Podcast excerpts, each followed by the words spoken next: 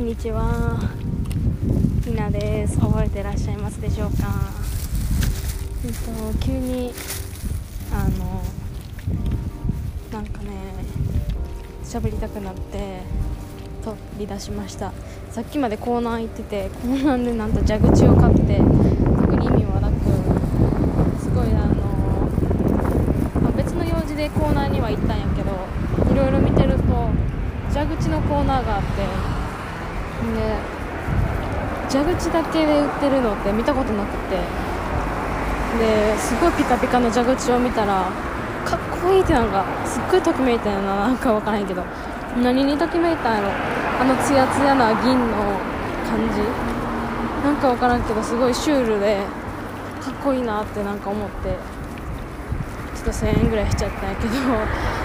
なんか何に使うとかでもなくこの蛇口に何を自分は流したいんかなとか思いながら、うん、何を流そうかなとか考えながら気づいたらあ買い物かごに入れててなんか蛇口を買ってましたね。なんかねあと今みんなが住んでるところの近くが空港からちょっと近いかな多分。で、まあ、ホームセンターに行ってたんやけどホームセンターは割と伊丹空港の近くでで、まあ、その今はそれの帰りじゃないけど2回ぐらいグワーってめっちゃ大きい音鳴って何と思って空見渡したらその飛行機が何離陸？する直前離陸したところやってもうみんなの頭の上を飛行機がブワーって上がっていっててそれを2回今経験したんやけどめっちゃなんか自分が5歳ぐらいになったような感覚でかっこいいってなって。あまたや。すごいなんか近くで見ても速いしちゃんと上上がっててんな。でこの台風今過ぎたんかな？結構風強いのに雨にも負けず風にも負けずって感じでなんか登ってっててかっこいいなと思って。通に歩きながらというか立ち止まって見ちゃったよね。結構最近こういう変な理屈とかも何もなくまっすぐあのもうほんまに幼稚園児になった時ぐらいの脳みそのあの細胞の少なさ脳みその細胞が1個ぐらいになる感覚でときめいたり好きとかかっこいいって思うことが多いというかあの NCT ドリームというあの K-POP にも最近ハマりだしましてそれもなんか最初はやっぱもともと韓国すごいなと思ってその今の K-POP のカルチャーってすぐ確立されてやっぱなんか、まあ、アイドルとはいえど歌唱力とかパフォーマンス力とかエンターテインメントにおけるなんていうのなマーケティングとかもすっごいしあとはそのヘアメイクさんとかスタイリストさんとか空間デザイン空間作る人とかなんかそういう携わってる人たちもすごいプロフェッショナルな人が多いなと思ってすごいいいなとは最近思ってたけど友達の影響で NCT ドリームを見てみんなはジェミンジェミンオッパが好きなんやけどなんかね NCT 自体みんなダンスも歌もほんま全員うまくて全員美女も良くてっていう中でジェミンがもうほんまにかっこいいというか目で追ってしまうの一番。一番気になっちゃう。なんか他のメンバーしか映ってないところでも、ね、ちょっとジェミンの話してくれへんかなとか思っちゃうしこういうもう何の理屈もなくただただ好きみたいなこういう感覚って最近ほんまになかったというか自分はそれがダメと思ってたからそういうミーハー心というかねそういう感じ。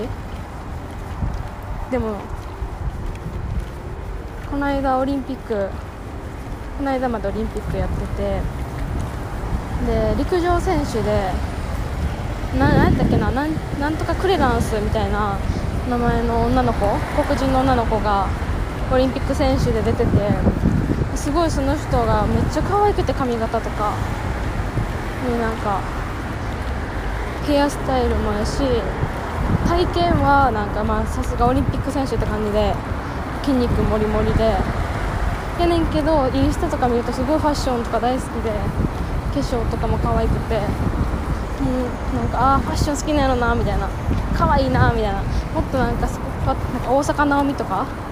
みたいなファッショナブルなスポーツ選手っていいねみたいな感じで言って言ってたというかまあ思ってでそれを友達ストーリーに載せたら友達からコメントが来て可愛いよなみたいな話してて絶対なんかもっとこういう人が増えたらもう世界平和になるよなみたいなっていうのを友達が言っててその子はなんとなしに言った言葉かもしれへんけどなんかその時にはああ確かにと思って。でそのなんていうの？クレランス？選手も世界平和平和を目指してファッションを楽しんでるんじゃないやろうしただただファッションが好きでいろんな服を着たりとかっていういろんな髪型とかをしてるだけなんやろうけどでもそういうただただ好きでやっているっていうそのなんかまっすぐな気持ちこそがでもほんまに平和になっていくというかどんどん丸くなっていく根本なのかなと思って。今までというかなんていうかな。普通に外で喋ってるからもう交通の音が大きくてすいませんって感じなんですけど。こうやっぱりいろいろと頑張っていると頑張ってると自分と向き合ったりとか辛いこととかを乗り越えていくにはやっぱ自分の中で理屈っていうかをつけていかないとやっていけへんところがあったりとかするから結構難しく考えちゃったりとかまあレッスンとか日々学ぶことがいっぱいあるな日々日々学ぶことがいっぱいあるっていうところでこう1言われたことを10で読み取るっていう癖がついていてまあいいことではあると思うねんけどでもそれが癖づくとやっぱり単純にもっと純粋な気持ちで物事を好きでいることがちょっとなんかできてなできてなかったというか忘れてたなその感覚って。気づいて最近。やっぱ好きなこ好きであればあるほどももっと分析したくなるし自分は好きなものに対してこれのどこが好きなのとか何に惹かれてるんやろうとかっていうのを考えたりとかをいつも、まあ、癖でしちゃうんやけどもちろんそれはいいと思ういいと思うけどでももう一回初心に戻ってというか初心に戻ってうん一周回って純粋に理由もなく言葉とか頭よりも先に体が理解してるみたいな感じで体が動くとかそういう感じでもうまっすぐに好きとかときめくみたいな気持ちが大事やなって思ったんですね最近。っていうのとなんかめちゃくちゃ食生活が乱れる人でその食べるのが好きやねんけど最近はもう安心するために食べてるみたいなとこがあって。もう食事が楽しくなくなってきたというか楽しくないというか味をこれは感じているのか？みたいなことがなんかちょくちょくあって。ただの食べ過ぎなんやけどそういう時って。でなんか歯止めが効かへんのよもう0か100かみたいなとこあって。ほんまに今日はもう何も食べへんって決めたら一切食べへんし。けど次の日に昨日は何も食べへんかったから今日はいっぱい食べようって言って2日分ぐらい食べてでまた次の日何も食べへんかったみたいなそういうもうすっごい乱れてて。うんでこう自分の自己管理みたいな部分で自分のライフスタイル生活リズムが整ってないところで悩んだり悩むねんけどそのお風呂とかもさほんまは毎日お風呂寝る前にちゃんとお風呂入って化粧落としてなんかもうパックとかしてボディクリーム塗ってみたいな美容液塗ってみたいな。ほんでなんか夜にキャンドル焚いて本読んでおやすみみたいな。のが理想やし調子いい時はそういう感じなんやけどもうほんま週に3回ぐらいしかそれがなくてもう週に4回はなんかうたた寝して次の日の朝にファーって起きてやばい風呂入らなって朝朝シャンして学校行くとかバイト行くとかっていう感じ。なんか嫌やねんなそれが。でなんでこういう生活リズムというか秩序のなってない生活なんやろってめっちゃ思うことがあって。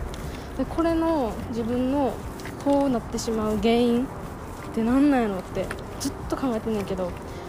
なんかそういう根本が分からへんくてでも多分自分は多分多分って何か言うねん。大きい何か大事なところが欠けてるんやろうなっていうのだけはなんか肌感で感じてんねんな。どっかが大きく欠けてるんやろうなって。なんかお大事なことに気づけてないのか忘れてしまったのか何なのか明確には分からへんけどただ今の自分には何か大きく欠けている部分があるから多分その根本がそれでそれが原因で食生活やったりなんかお風呂とかまあ細かいけどそういう生活リズムとか今抱えてる悩み小さい悩みとかも結構もろもろあるけど全部のそのお悩みの大元って多分その欠けてる部分から来てるもんなんやろなと思って。でもそれがなんやろってずっと考えてたんやけどさっきふと飛行機を見ながらパッと頭に浮かんだのがあってあの自分が自分の中で多分大きく欠けてるであろう部分。で多分皆が思うには気づいたのはそのえ何やったっけな？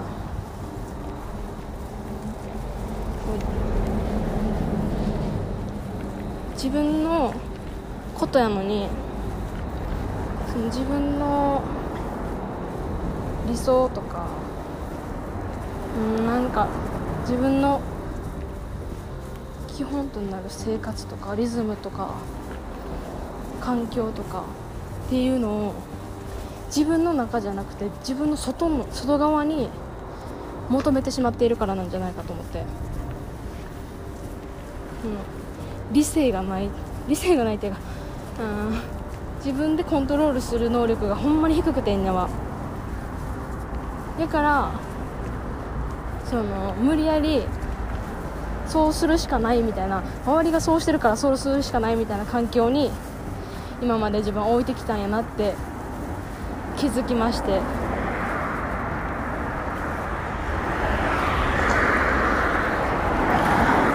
自分一人でけじめをつけなあかんところを自分一人でけじめをつけられへんからそのけじめをつかざるをつけざるを得ない状況に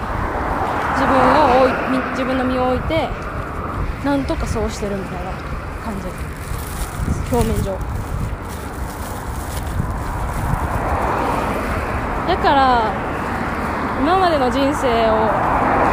振り返るとこういろんなダンススタジオとかレッスンに行ったりとかしてたのももっとレベルの高いところにって思ってなんかスタジオ変えたりとかろんなレッスンを行ってたりしたけどやばい飛行機。またすごい。かっこいいな飛行機。あ話戻りまして、えー、なんかずっとみんながその場にとどまってないのって自分の力だけじゃ上に上がれへんというか成長できひんからやと思うん分かるかなこの感じその他者に預けてるというか覚悟とか気合とかけじめとか理性とかっていうところ。結局なんか人任せなんかなって思って。まあやっぱりどういう環境に自分の身を置くかってめっちゃ大事やと思うけどやっぱりなんか自分一人の力で立ててないと意味がないというかもうブレブレなんよ、